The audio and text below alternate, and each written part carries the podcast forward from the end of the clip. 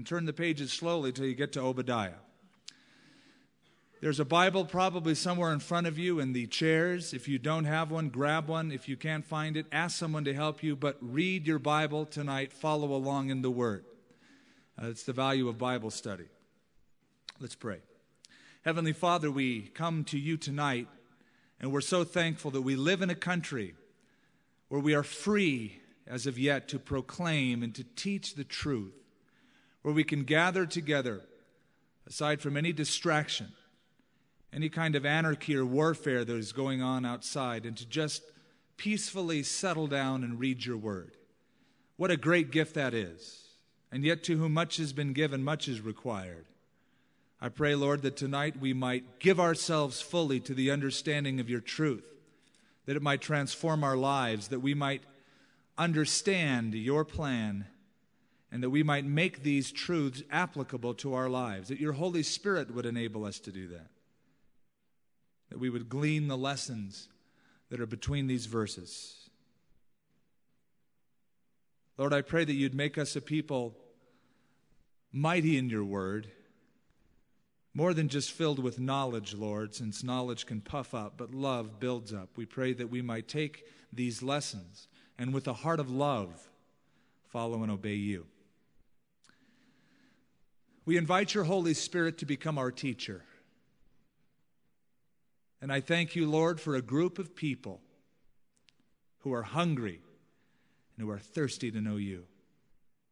Reward them with your presence. In Jesus' name, amen. One of my son's favorite characters is Indiana Jones. You know, every kid grows up having a character, and usually it's a character that you see in the movies or in film, and he just likes Indiana. The whole idea, you know, of the bullwhip and the hat and he got a hat for Christmas, and last Christmas he got a bullwhip, and he carries it around. And he, when he watches the show, he becomes the character. He wants to dress up and then assume the character. And if you've seen the series, uh, the last movie of Indiana Jones was Indiana Jones and the Last Crusade. And uh, you remember that they were trying to find this place, this city, uh, where this item was kept, this cup was kept. And they went through the ravines and they went through this one part of the world and they come to this huge rock palace. They wind through the canyons. And remember, they come to that huge rock palace? That is what we are going to be reading about tonight in Obadiah. The rock city of Petra is where that was filmed. It's over in the country of present day Jordan in ancient Edom. It was carved out of the clefts of the rocks and it is mentioned in this book as the city whose habitation is carved out of the cleft of the rocks. It has endured all of this time, and now they're making movies over there. It's amazing. But it is completely desolate. The only way to get in is a local Bedouin guide. He has to take you there by donkey or horseback. And I went there last year on a horse. I was crossed between a donkey and a horse. Anyway, it got me in there, but uh, I was also there last week, not at Petra, but I could see the area. I was down in Edom, southern Jordan, downwind of the Dead Sea, uh, this last week. And so to be covering this uh, portion of uh, Scripture is, to me, it's, it's still fresh in my mind because I've seen the landscape, I've been through the countryside. And so uh, that's what we're going to be covering tonight. It begins by simply saying the vision of Obadiah. Nothing is mentioned of where Obadiah is from, his genealogy, his background, his education, his prowess, his importance, just the vision of Obadiah. Obadiah is one of four prophets that we have absolutely no information on other than the name that appears in the book. Habakkuk is one of them. Obadiah is another one. Haggai is another one, and Malachi is one. Obadiah is like a ghost writer. He's there performing a ministry for the Lord, unto the Lord, but he doesn't write about himself. He is a true servant of God. He kind of gets his, his, own, his own self out of the picture and he's bringing forth this vision. He's a servant of the Lord. Which means he lives up to his name because the name Obadiah in Hebrew means a servant of the Lord or a worshiper of the Lord, either translation. And he lived up to the name that his parents gave him. You know, the Hebrews, when they named their kids, they just didn't go through a little book that had the 10 most famous names. They just didn't think, now, what's a cool sounding name? What's a different name that other people don't have? And you know, sometimes we pick strange names because we want to be different. And then our kids grow up and they say, Why'd you name me that weird name? Well, I don't know, it just sounded cool. The Hebrews were never caught like that. Mom, why'd you name me servant of God? Because that's what I want you to be, son. And the Hebrews always named their kids based on a hope and an aspiration they had before God. And so when my son was born, we really thought it was going to be a girl. And he took us by surprise. He came out and we didn't have a name picked out. And so Lenya's sister called her from Michigan and said, Well, what's this child's name? And she was so tired after labor and delivery, she turned to me and go, I don't know. What's his name? I said, His name is Nathan. Nathan means a gift. It comes from the Hebrew word Nathaniel, a gift from God. And that's our hope is that not only is he a gift of God to us, but that God would send him as a gift into a dark world to show the light of Jesus Christ, and that, like Abraham, he would become a blessing to the nations. It's our hope for him. So when he says, Well, why'd you call me Nathan? We'll tell him why. There's a reason behind it. Well, just a cool name. No, it's an old biblical name. A prophet of God, a gift. So Obadiah, a servant or a worshiper of the Lord, in the next 21 verses, shares uh, his genealogy. And you and I, who aspire to be God's servants, should take a lesson from this. We are important to God. God loves us. Singularly, individually, not just corporately. God just doesn't see us tonight as a mass of people in a building. He knows you individually. The very hairs of your head are numbered. You're important to God. But we must not take our importance and elevate it beyond the message of God. Our ministry is to proclaim God and bring glory to Him and not to draw attention to ourselves. A true servant doesn't seek to draw attention to himself, but to draw attention to Jesus Christ. And a servant of God in the church should do the same. More and more in the ministry, I see the importance of weaning people off of the dependency upon man and onto a dependency on the Lord. And it's so hard for people to just depend on God. It's so easier to trust in man, we think, till it backfires. Cursed is the one who trusts in man or makes flesh his arm. And we think, oh, but you teach the word or you're a counselor. I'd rather trust you. You have the right words to say.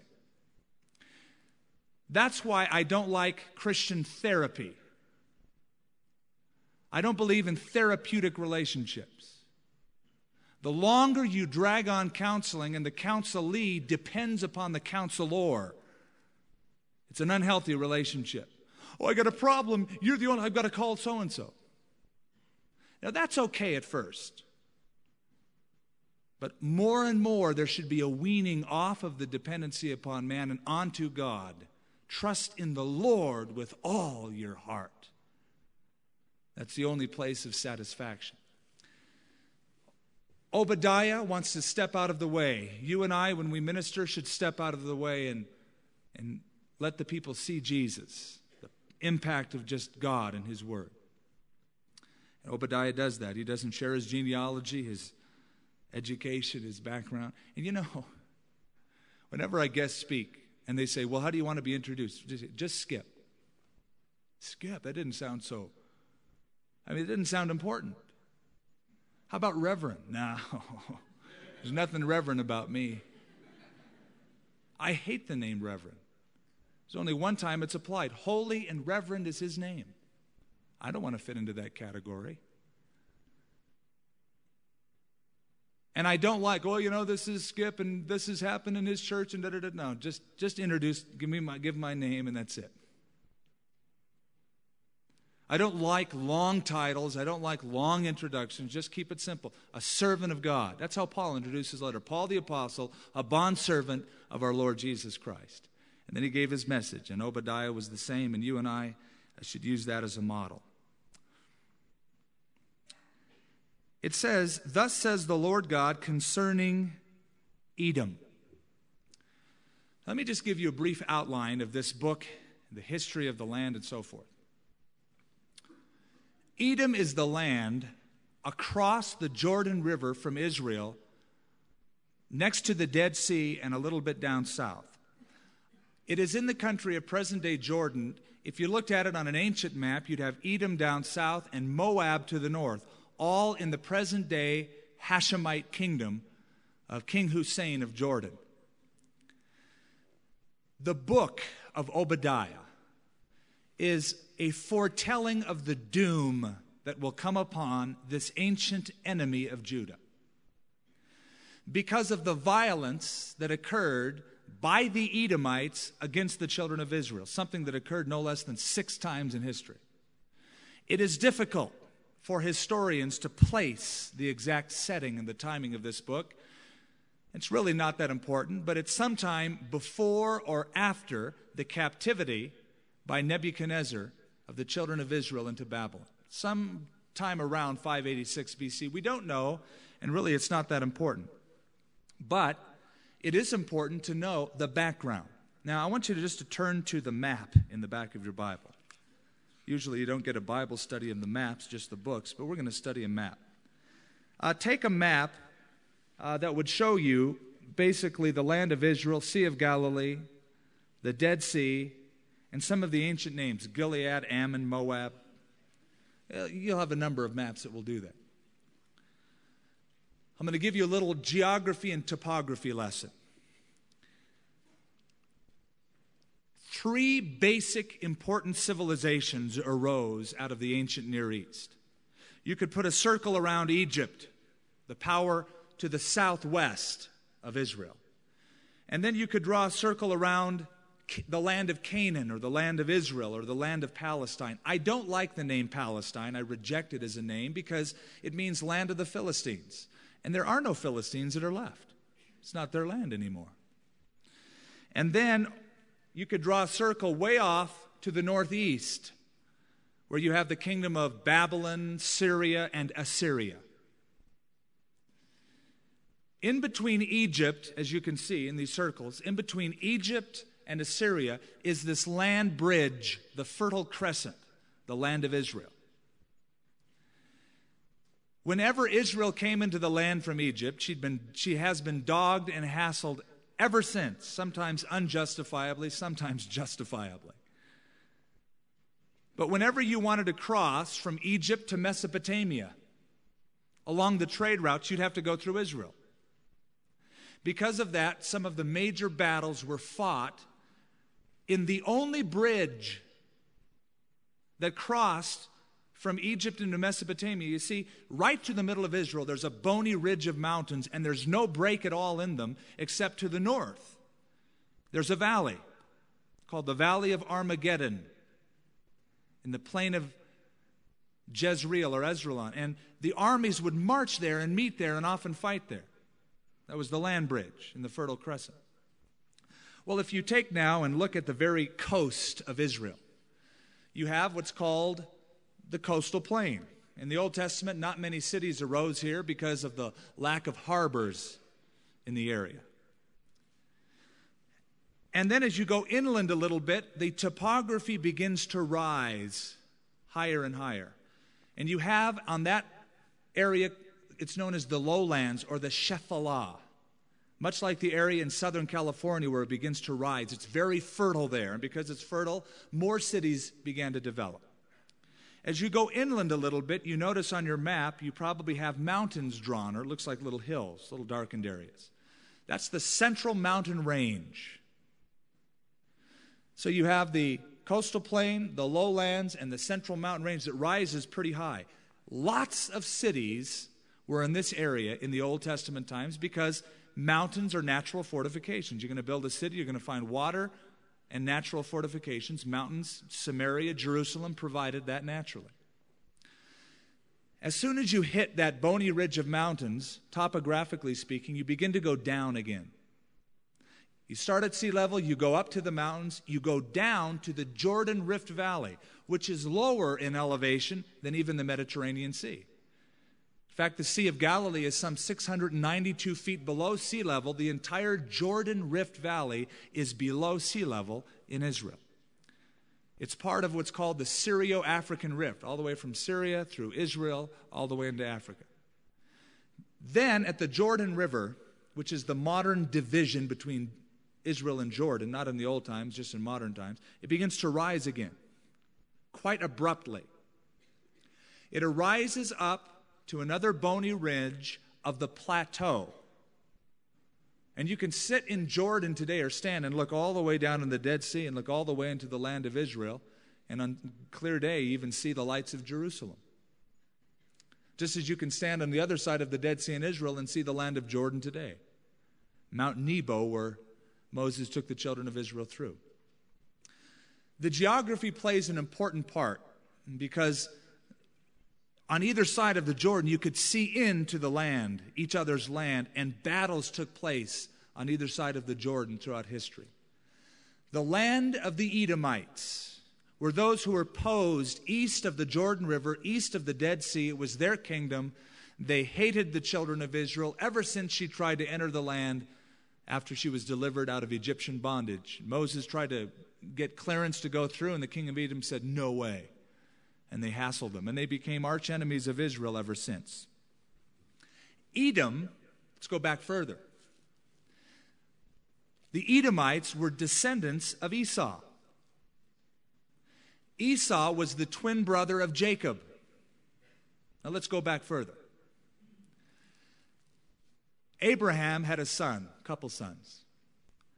His son Isaac, the son of promise, when he was 40 years old, got married. I mean, he was a holdout. He didn't get married till he was 40. And when he finally got married, of course, he's 40 years old. Now he wants to have kids. He doesn't want to wait five years to adjust, he just wants kids. But Rebecca, his wife, couldn't conceive. She was barren. And so he did what any godly husband should do when his wife wants to have children he prayed for her. He entreated the Lord, God, give my wife children.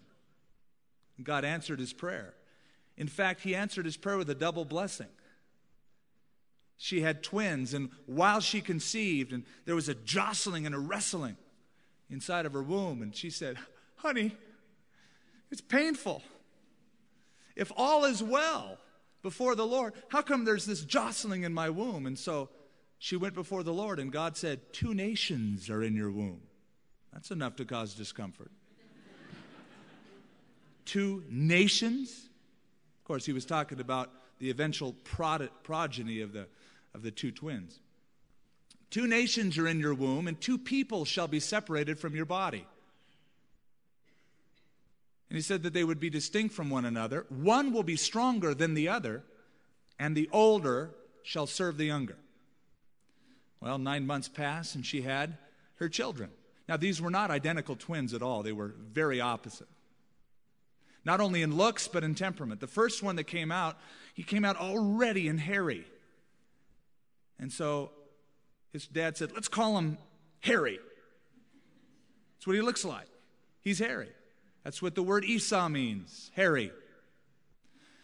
Harry came out and was delivered, a normal baby. And as Harry was coming out, the hand of his brother was grabbing his heel. And his dad said, Look at that. He's grabbing his heel. Let's call him heel catcher. Yaakov, Jacob. Jacob means one who grabs the heel, literally. It's been translated also as supplanter or deceiver. Both of them lived up to their names. Jacob, though he was the progenitor of the nation of Israel, was a schemer, man. Now, Esau was a hairy guy. Grew up and he was just kind of a, he was a man's man. He loved to camp, he loved uh, outdoors, he was a hunter. He was your typical macho man. Jacob was tied to his mother's apron strings. He loved to cook. It says in the New King James, he was a mild man. In literal Hebrew, he was a complete man. I find that interesting, especially in lieu of the fact that some guys think that, you know, to be a real man, you ought to be macho. You don't cry, you don't show emotion. The Bible says he was a complete man. He was mild, but he was complete. Now, Esau is a man of the flesh. He did not care about spiritual things. Jacob, though he was a mama's boy, cared about spiritual things. One day, Esau came in from a hunting trip, and he was so hungry. And he knew that his brother cooked a mean red lentil stew. He came in and he was cooking that stew, and he thought, Oh, I love it. I'm starving to death. Man, hey, give me some of that red stew. And it says in the Bible, therefore his name was called Edom, which means red. Esau becomes Edom. Jacob was a conniver but he was interested in spiritual things. He was not firstborn, he was the second kid out, but he wanted the blessing of the firstborn. Esau could care less about his birthright. Jacob wanted it.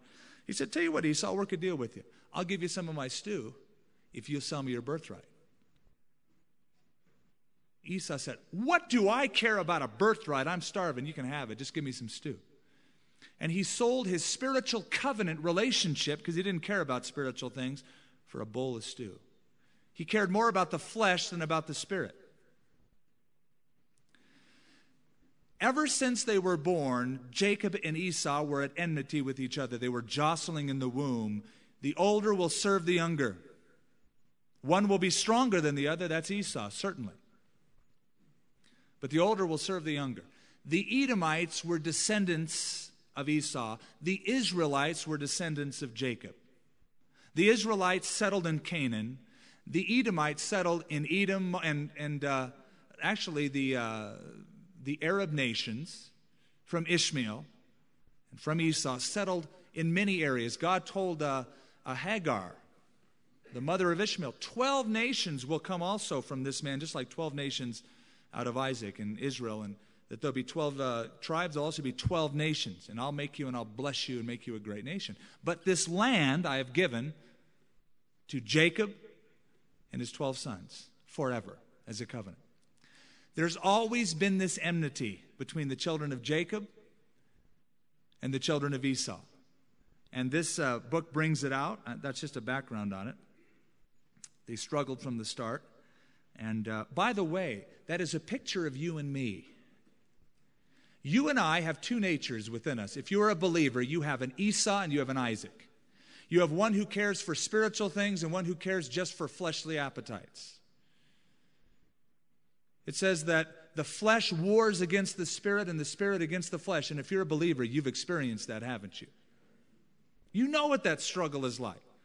Just like two nations were struggling, she said, Hey, if all's well, how come this jostling? And you say, If I'm a Christian, how come this struggle I have? Because you've got a man of the flesh and a man of the spirit. One is concerned about spiritual things, he's complete and one is concerned only about um, fleshly things. Interesting also, the name Edom can be translated sunburned. Now, a sunburned person is a person who can absorb the rays of the electromagnetic spectrum except the light rays which cause the sunburn from the sun. He can't absorb them anymore. They burned him. And so it is with a fleshly person. He cannot absorb the rays of God's light, the, the light of heaven. And the light of God's glory will either save you or burn you in judgment, one of the two. Esau was sunburned. He was red. He couldn't absorb any spiritual light. Well, I don't want to draw the analogy too far, but uh, we go on and uh, it says, We have heard a report from the Lord, and a messenger has been sent among the nations, saying, Arise, and let us rise against her for battle. Uh, one uh, couple final words. Though Edom would not let Israel pass through her to get into Canaan, and thus became arch enemies of the Israelites, God commanded the children of Israel, You shall never abhor an Edomite, because he's your brother. Your descendants go all the way back. Esau and Jacob were brothers. They're both Semites. They come from the same stock. You shall not abhor him, even if he's your enemy. You shall not hate him. And he says, You shall not abhor an Egyptian because you are strangers in his land. Even if they hate you, even if the Edomites are against you, don't hate them. Of course, they didn't always follow through. But God told them.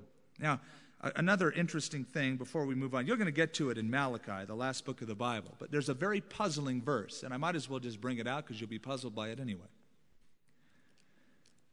In the last chapter, or last book of the Bible, Malachi chapter 1, God says, Esau have I hated, Jacob have I loved.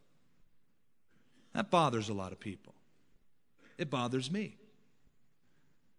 Somebody came up to Dr. Griffith Thomas, the great biblical expositor, and said, Dr. Thomas, I have a problem with Malachi chapter 1 where God says, I love Isaac or I love Jacob, but I hate Esau. I can't understand why God would hate Esau. Dr. Griffith Thomas said, You know, I, I, have a problem with that verse too, but my problem is different than yours. I can understand why God can hate Esau, but I can't understand why God would love Jacob.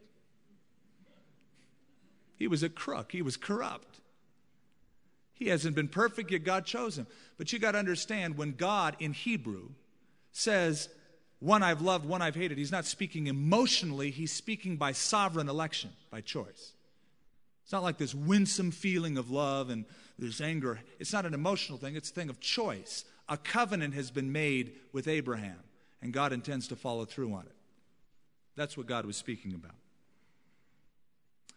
Um, I, I, guess I should mention too. I, I was in, um, I was driving through the deserts of Jordan this last week, and I was with a, a dear brother, Sammy Dagger. He's Lebanese.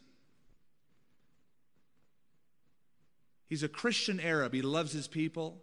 He loves the work of God, and I love him. And we were talking about some of these issues, and he said, You got to remember something, Skip. God told the mother of Ishmael, gave her a prediction. He said, Ishmael will be a wild man, and his hand will be against every man, and every man's hand will be against his. And he said, I'm an Arab, and we're wild. And I speak as one, I know my people. And we've been given that temperament, and we have problems even getting along with ourselves. And yet he said, I love my people. And I know that the gospel will go out to every man, and it's true.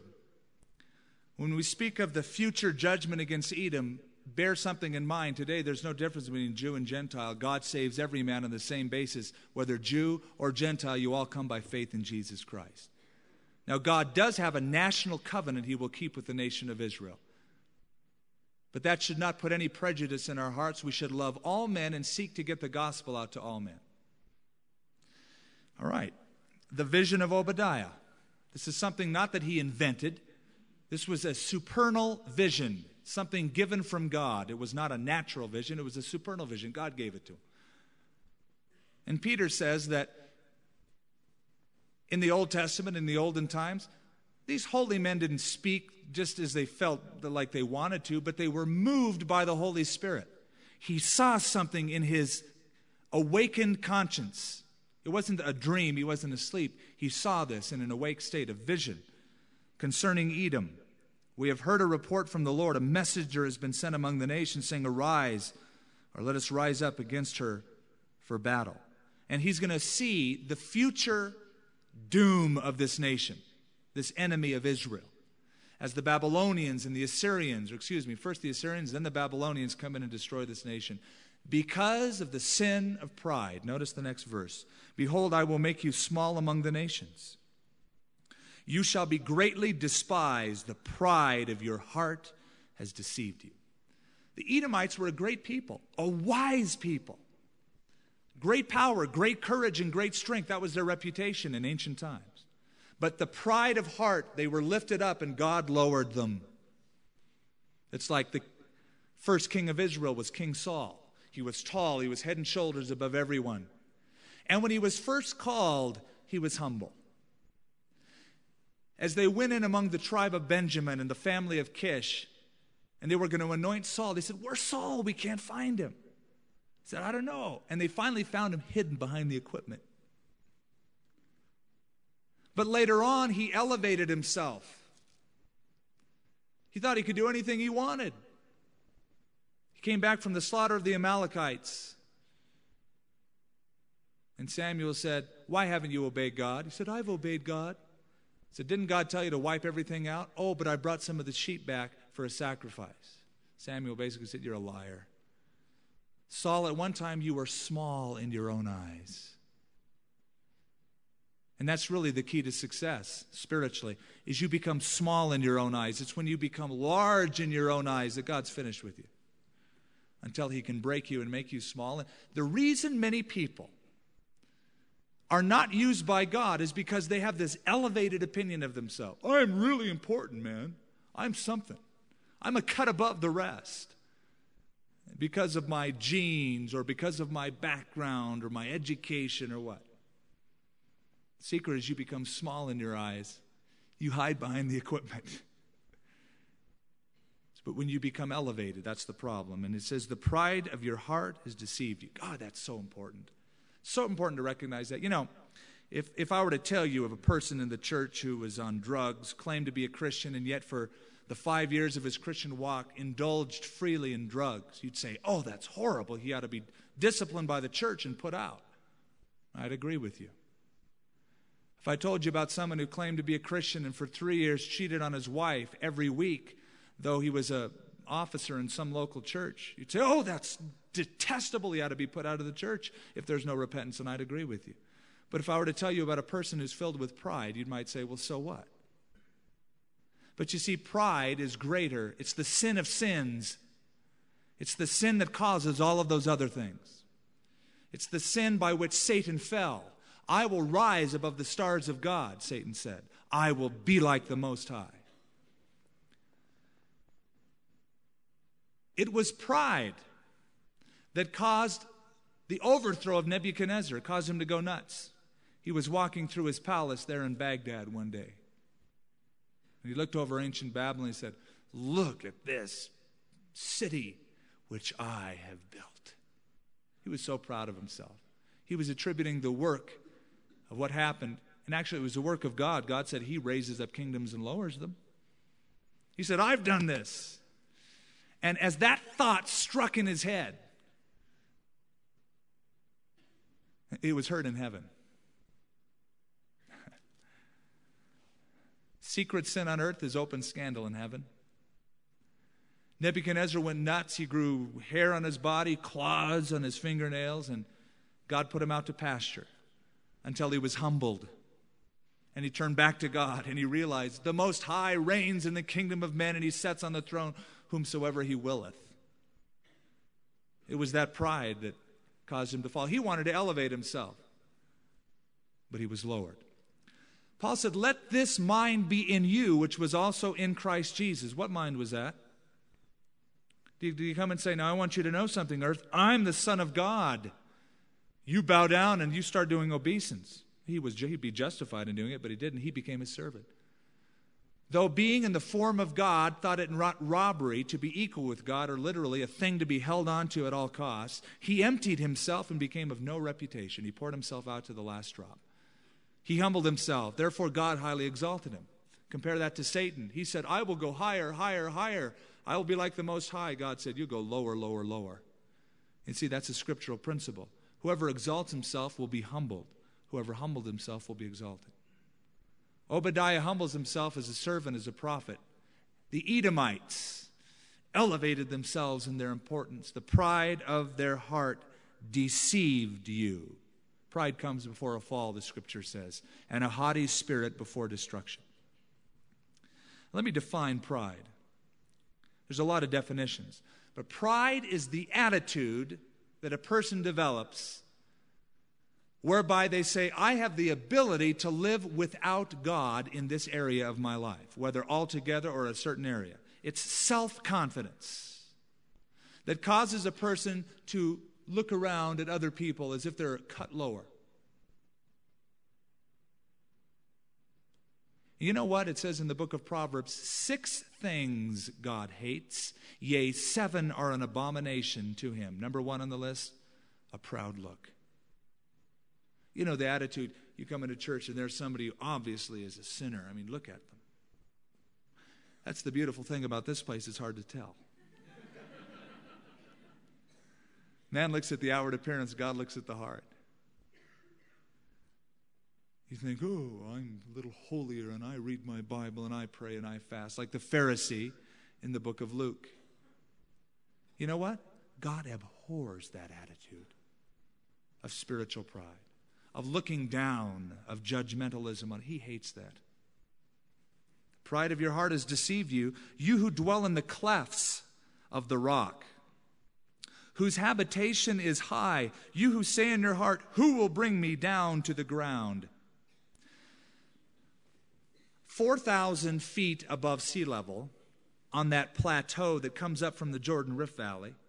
It extends down south and it rises higher and higher to another rocky ridge between 4,000 feet to 5,700 feet above sea level is the ancient city of Selah, the modern area of Petra, the ancient capital of the Edomite kingdom. And there in the clefts of the rocks, and you got to through windy canyons do you get to this place. It was thought to be invincible. They did not build using stones. In other words, they didn't cut stones, blocks, and build uh, palaces. Out of a pure uh, red sandstone rock, very hard sandstone, they would cut into the sandstone a facade. It's amazing to see, but into one solid piece of rock, imagine going to Yosemite, seeing those huge rocks and just starting to carve pillars and lintels and decorations and motifs and colonnades out of solid rock. You dig into them. They built an entire city like this. As I looked at Petra, I just thought, wow, I can see why they thought they were invincible. It's intact today, and incredibly. And you can follow the footsteps to the high place of Petra and overlook that area. You can't get in except by these narrow canyons. On top of the high place was where they had human sacrifices. They would cut the necks of humans and it would drain, and you can still see the drainage bowls today carved into the rock.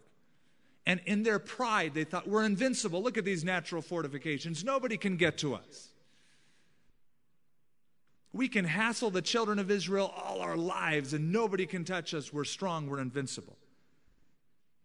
You who say in your heart, Who will bring me down to the ground? Though you exalt yourself as high as the eagle, and set your nest among the stars. From there I will bring you down, says the Lord. You know what? There is no one outside of the disciplining hand of God. God can reach you. You can't hide from him. Oh, I'll go above. God says, You go above the stars. That's what Satan said. I will exalt my throne above the stars of God. God says, You're history, bud. Boom. You'll be brought down to hell. Nobody's outside of God's disciplining hand. No one. God has his ways of reaching you. David said, If I go to the uttermost parts of the earth, you're there. If I make my bed in hell, you're there. I can't escape your presence. And, Christian, you can thank God that the Holy Spirit is the hound of heaven, and that whom the Lord loves, he chasteneth. And when we err, God is able to find us in the clefts of the rocks wherever we might hang out. And we think, I'm safe here. God will find you and out of his love discipline you. Thank God for that. It's a mark of sonship, the writer of Hebrews tells us. It's not a mark that God's against you, it's a proof of his love. Of course, uh, these ancient enemies, it was a proof of God's judgment at this time. From there I will bring you down, says the Lord. Verse 5 If thieves had come to you, if robbers by night, oh, how you will be cut off. Would they not have stolen till they have had enough? Thieves, when they break into homes, are usually selective. It is rare that a person will have his home completely looted. It is rare to come home after a thief has broken in and find every stitch of whatever you own gone. Usually they want certain things. They want electrical things, they want firearms, and so forth. They're selective. I've been broken into, or they've stolen just select items. They probably knew who I was and knew where I lived and knew when I'd be gone. And Obadiah's idea here is robbers are selective, but he's saying, I'm amazed that you will be looted completely. They won't leave a thing. Your judgment will be complete, unlike that of a thief or a robber. That's his analogy. Next analogy. If grape gatherers had come to you, would they not have left some gleanings? Now, back in the book of Leviticus, God gave a standard practice for farming. He said, when it's harvest time and you go out to your crops, and you go get your grapes, go over it once, don't go over it twice. Leave the corners of your field with crops. Don't glean it. Leave some produce there so that the poor of the land can get the leftovers. Because they can't provide for themselves at that point, they could go into your land and get the leftovers. So leave some for them. But God is saying it will be a complete harvest.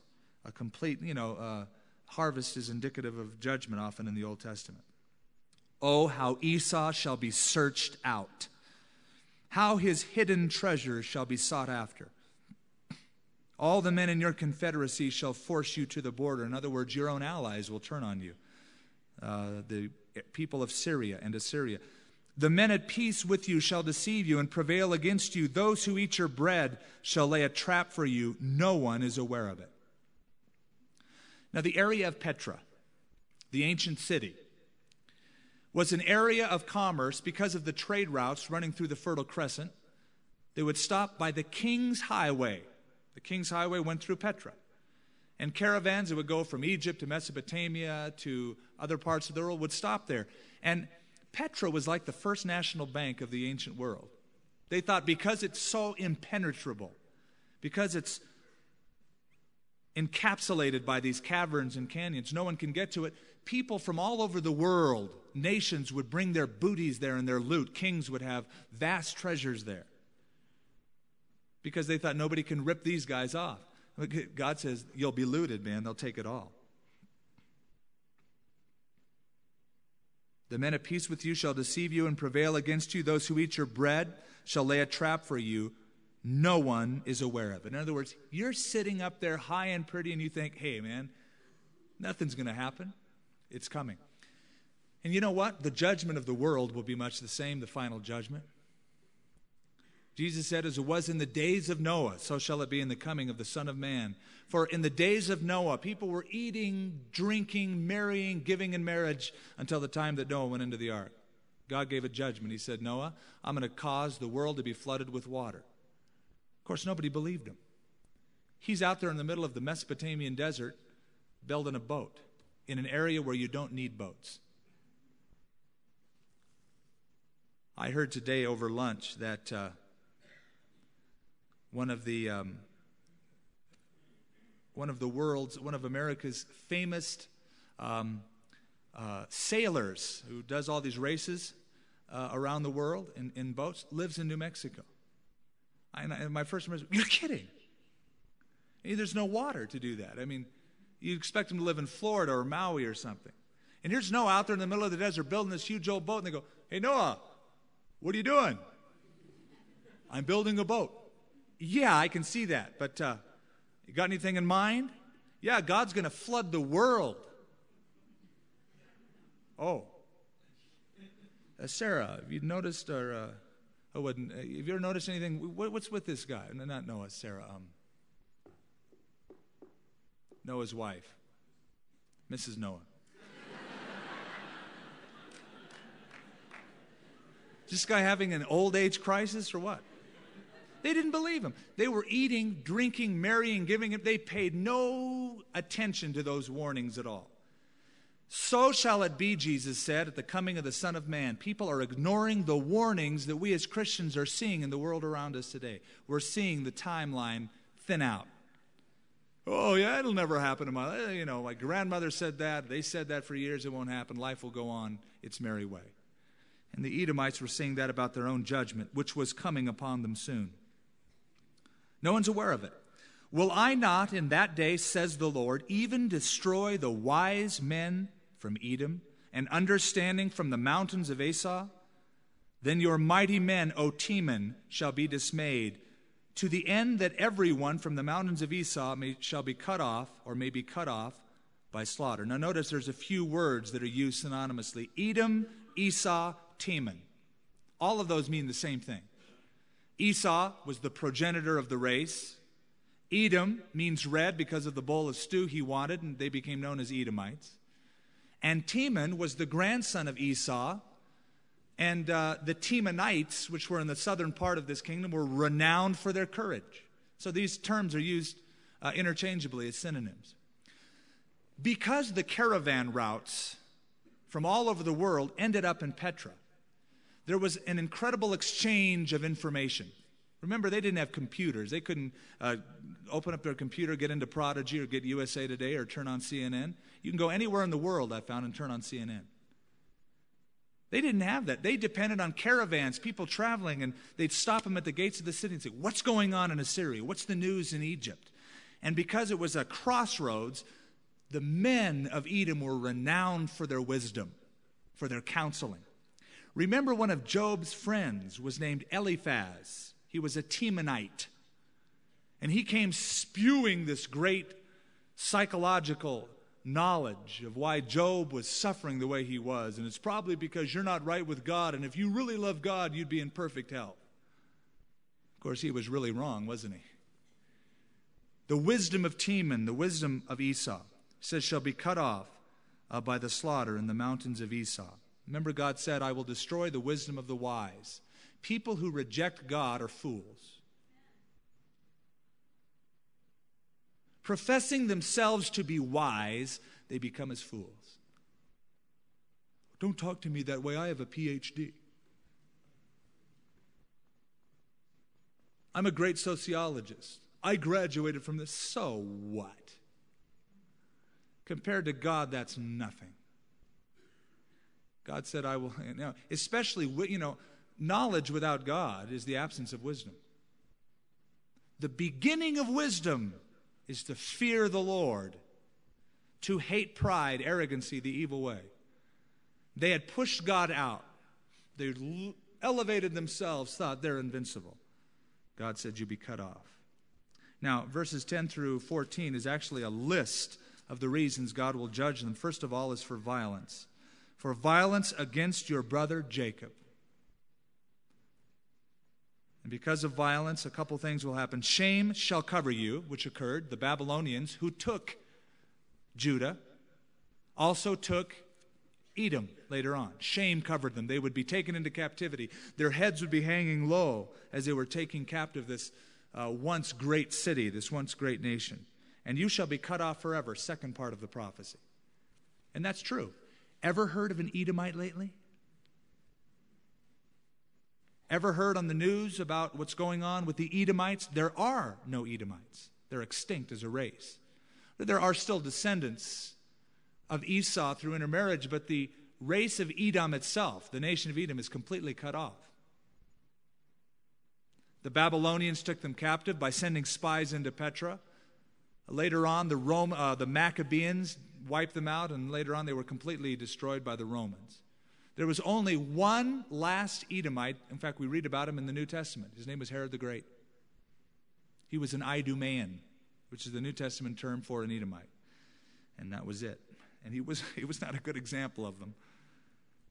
He said, You shall be cut off forever. In that day that you stood on the other side of the Jordan, in that day that strangers carried captive his forces, when foreigners entered his gates, they were there when the Babylonians would come into Jerusalem to take the city, and they would cheer them on. All right.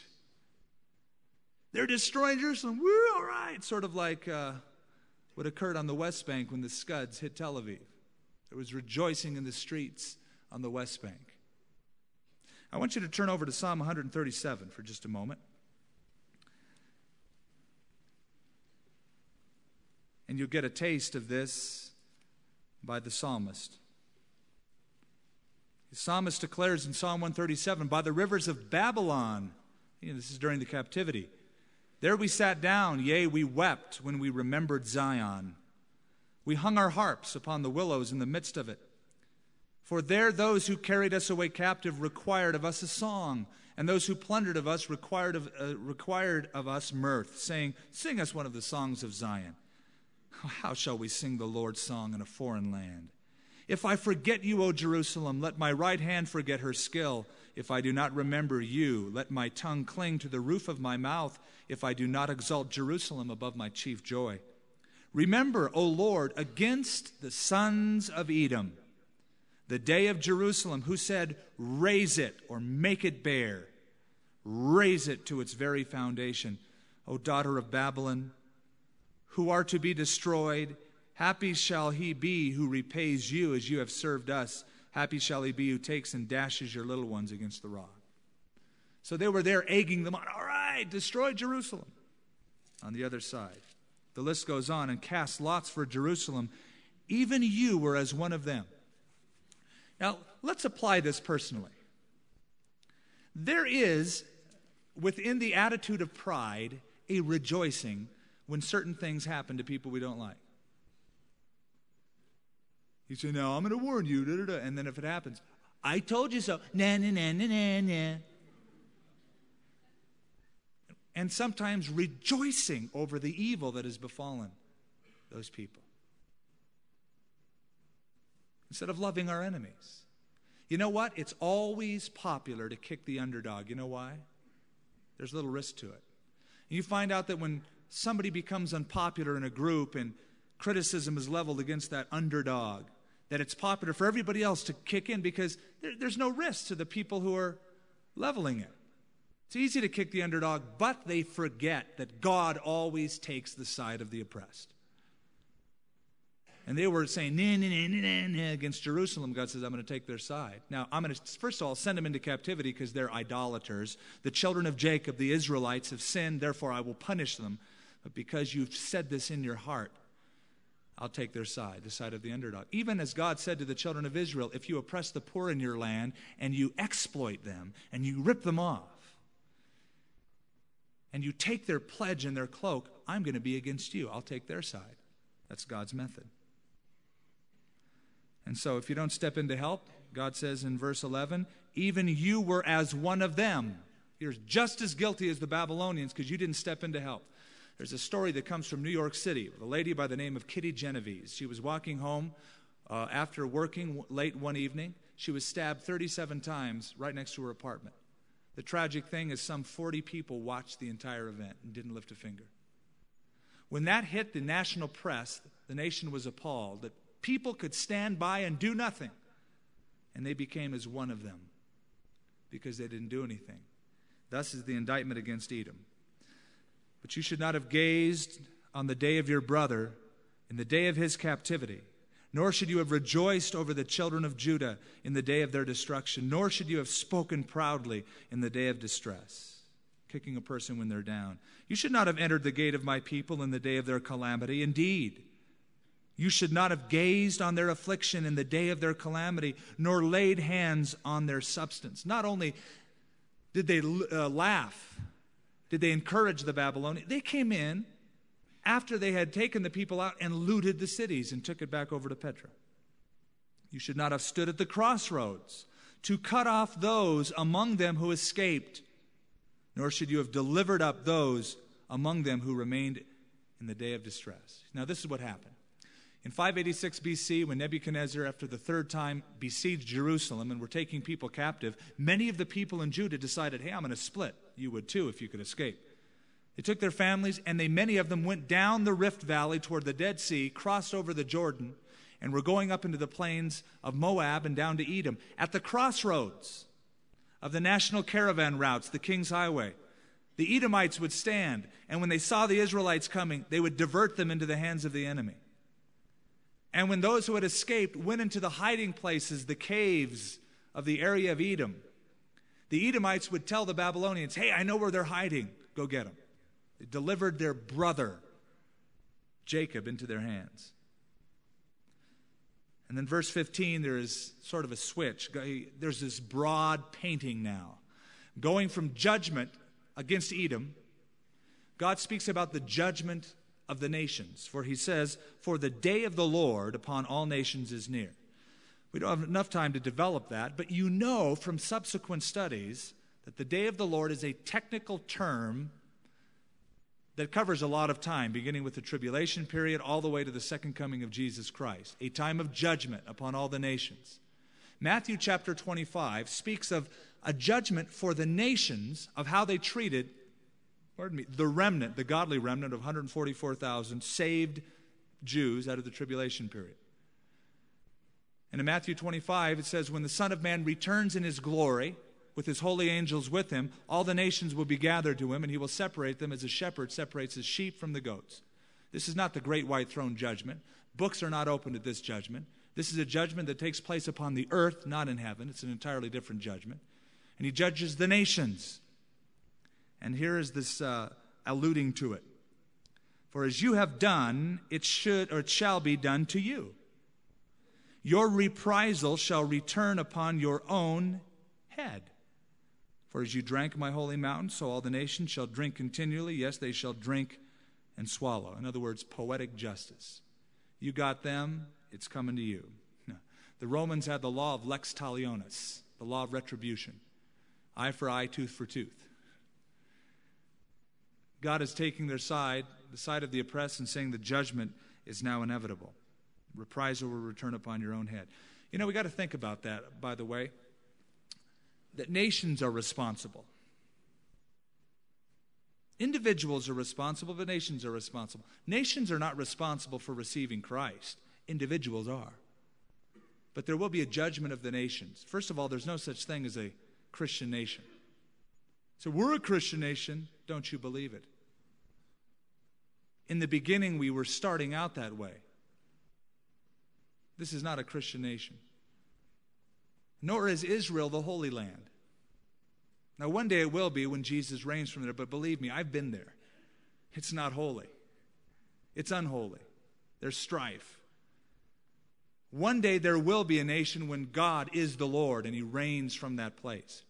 But nations will be judged. Nations, even cities, are held. In the Old Testament, there's this wild law that says if you're out in the field and you see a guy dead, and you don't know why he's dead.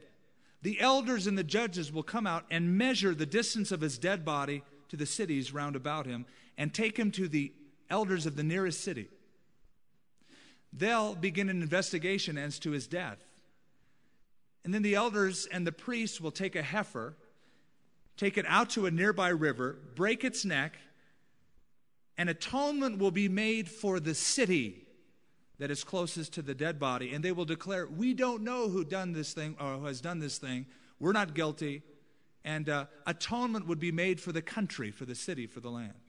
Because the nation, the city, was responsible for the crime that occurred in it and near it. Okay, verse 17 is, uh, we'll finish up this book in seven minutes. Uh, you could slice this book right at this juncture.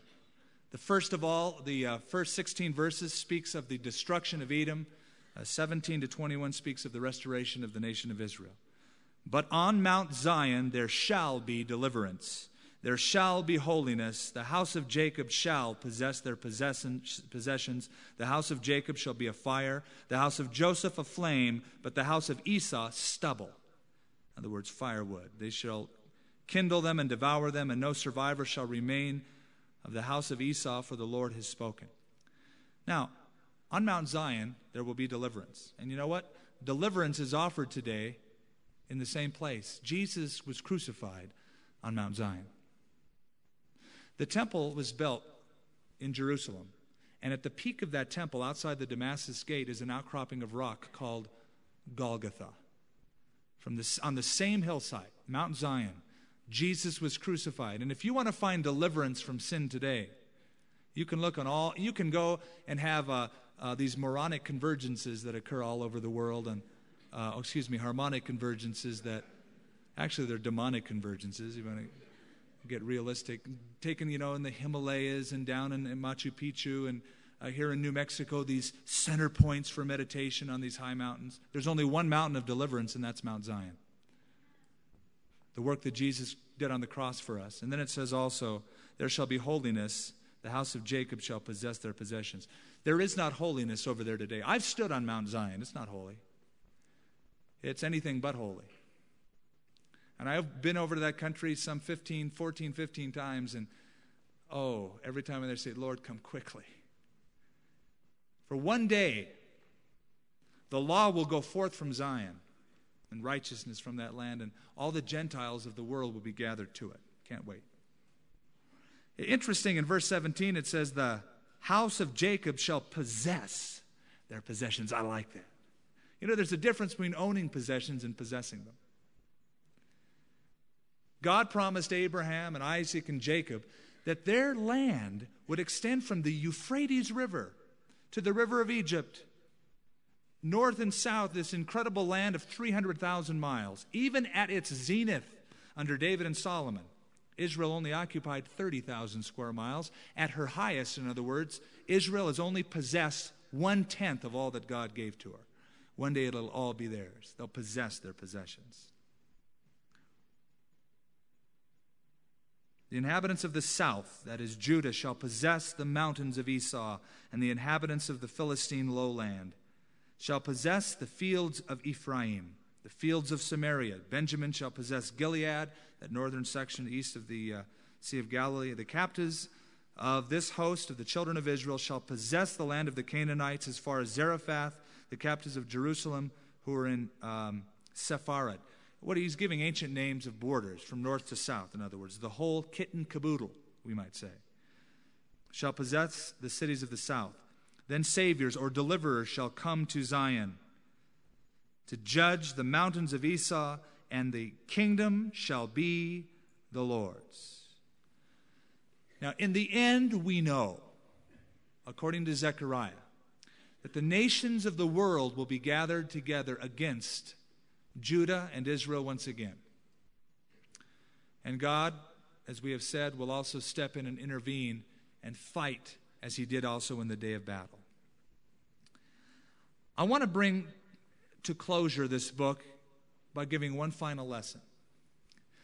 God is standing up for his people, Israel and Judah. Though they lived up to their names, they were connivers. They were in many ways idolaters, they were sinners. God still made a promise to Abraham, to Isaac, to Jacob, to the 12 tribes of a land that would be theirs. Though they failed God and they went into captivity for 70 years, God is sticking up for them. God is making good his promise that he made a long time ago. And you know, when you and I fail, when we sin, when we constantly fall short, God doesn't say, okay, I've had enough with you. No more promises. I won't keep them. Now, there are those who are so legalistic that they would say that, oh, you've, you know, no way. You know what? It's the goodness of God that leads a person to repentance. I found that sometimes when people are the most obnoxious, even believers, they're not reading their Bible. They're not, and sometimes they're blessed. You think, oh, wait a minute, I don't know if I buy that. That you're blessed if you're, if you're good. Well, that's the law, not grace. William R. Newell, in his commentary on Romans, speaks about a man under grace, and he says, Grace places the worst deservers in the highest of favors. And oftentimes, God will bless that person and cause that person to go, Oh, why are you doing this, God? Oh, I'm so wretched. Lord, I come to you. I know where this is coming from. And when we fail, when we blow it, God still has his promises to us to restore us, even as Judah has failed God here. And God is sticking up for her, saying he'll make his promises good. You should remember that next time you blow it. You feel far from God? Just come to him. Just go back to him. Just call on his name. I see so many people that say, Oh, I'm not doing so good. I'm so far from God. Well, don't, soak in the mire, put your foot upon the rock. One step back to God, and you're in His presence again. One step of repentance. If we confess our sin, He's faithful and just to forgive us our sins and cleanse us from all unrighteousness. And even in the midst of failure, there is the promise of restoration. God still loves you. And David said, The Lord will perfect that which concerns me. Wow, love it. That which God has begun, Paul said, he will continue to perform to the day of Jesus. Love it. Because there are times and I think, God, is the covenant broken? Have I gone too far? Have I failed you? Ever thought that? Aren't you glad that your salvation rests upon God? Now, that's not to say that To be a Christian, all you do is acknowledge God exists and go your merry way. Faith without works is dead, but God is the one who gives you that motivation and ability. We're going to get to it in Romans in a few weeks. Paul said, What shall we say to these things? What can you say? You can say, Right on, God. And that should cause our devotion to Him to soar.